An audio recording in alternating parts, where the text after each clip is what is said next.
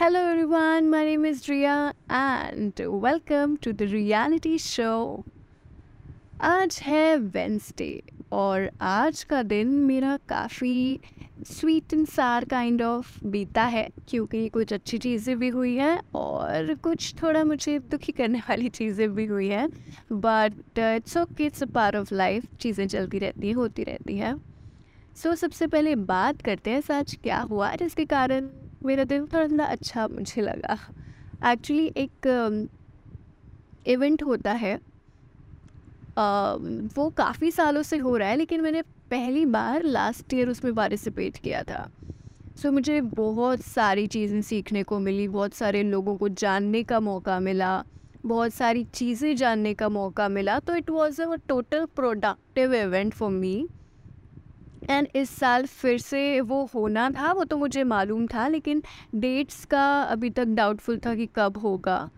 And finally आज मुझे उसकी डेट्स पता चल गई। I am so happy for that और उसके लिए मैंने रजिस्ट्रेशन भी करवा लिया है।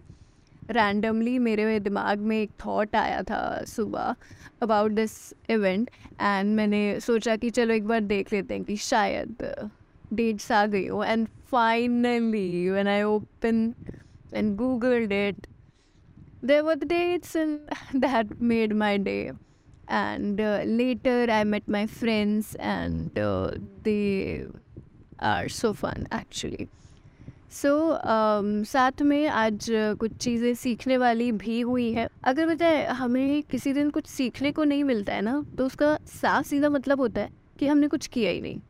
चाहे सीखने को अच्छा मिले चाहे बुरा पर कुछ ना कुछ मिलना चाहिए जो कि आपको हेल्प करता है आपके खुद के लिए। तो उसी तरीके से आज चीज़ें सीखने को मिली और साथ में कुछ नेगेटिव चीज़ें भी हुई जिससे भी सीखने को मिला।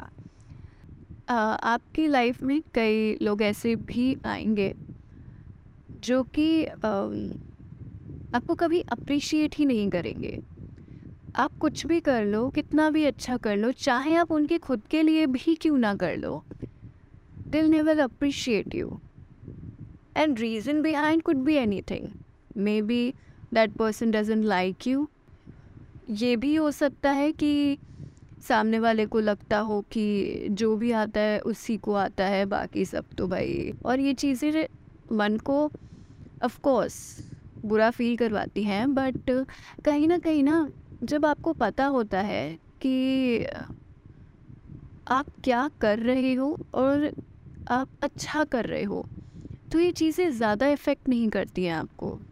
Although still there will be a percent of it जो कि आपको अफेक्ट कर रहा होता हो कि um, यार ऐसे क्यों बोल रहा है सामने वाला। लेकिन वही बात आ जाती है कि जब आपको पता है आपकी वर्थ क्या है ऐसी सिचुएशंस में इजी हो जाता है ऐसे लोगों से डील करना। क्योंकि कई बार ना हम लोग दूसरों की स्टेटमेंट्स को बहुत दिल पे ले लेते हैं और दिमाग में बिठा लेते हैं कि ऐसा हुआ तो शायद फिर से वही आउटकम वही रिज़ल्ट मिलेगा। पर हमें ये ध्यान रखना चाहिए कि हर बार ऐसा नहीं होता क्योंकि जब हम अपने आगे एक वॉल खड़ी कर लेते हैं ना, जो कि ऑफ़ कोर्स नहीं दिखती है, जो कि हमें इम्पैक्ट नहीं करती है, चाहे फिर सामने वाला कोई भी कुछ भी क्यों ना कह रहा हो, क्योंकि जब हमें अपनी काबिलियत पता होगी ना और ख़ुद पे भरोसा होगा तो ये आपको ना कॉन्फिडेंस देगा सामने वाले की बातों को अपने मन में ना रखने का। बहुत लोगों के साथ ऐसा होता है कि अगर कोई भी आदमी उनसे नेगेटिव बात कर रहा होता है उनको अनवर्दी फील कराने की कोशिश करता है इंटेंशनली स्पेशली तो वो इन चीज़ों को अपने दिमाग में बिठा लेते हैं, जो कि ऑफकोर्स परेशान करता है। वो आगे लाइफ में कहीं ना कहीं बैरियर की तरह खड़ा हो जाता है।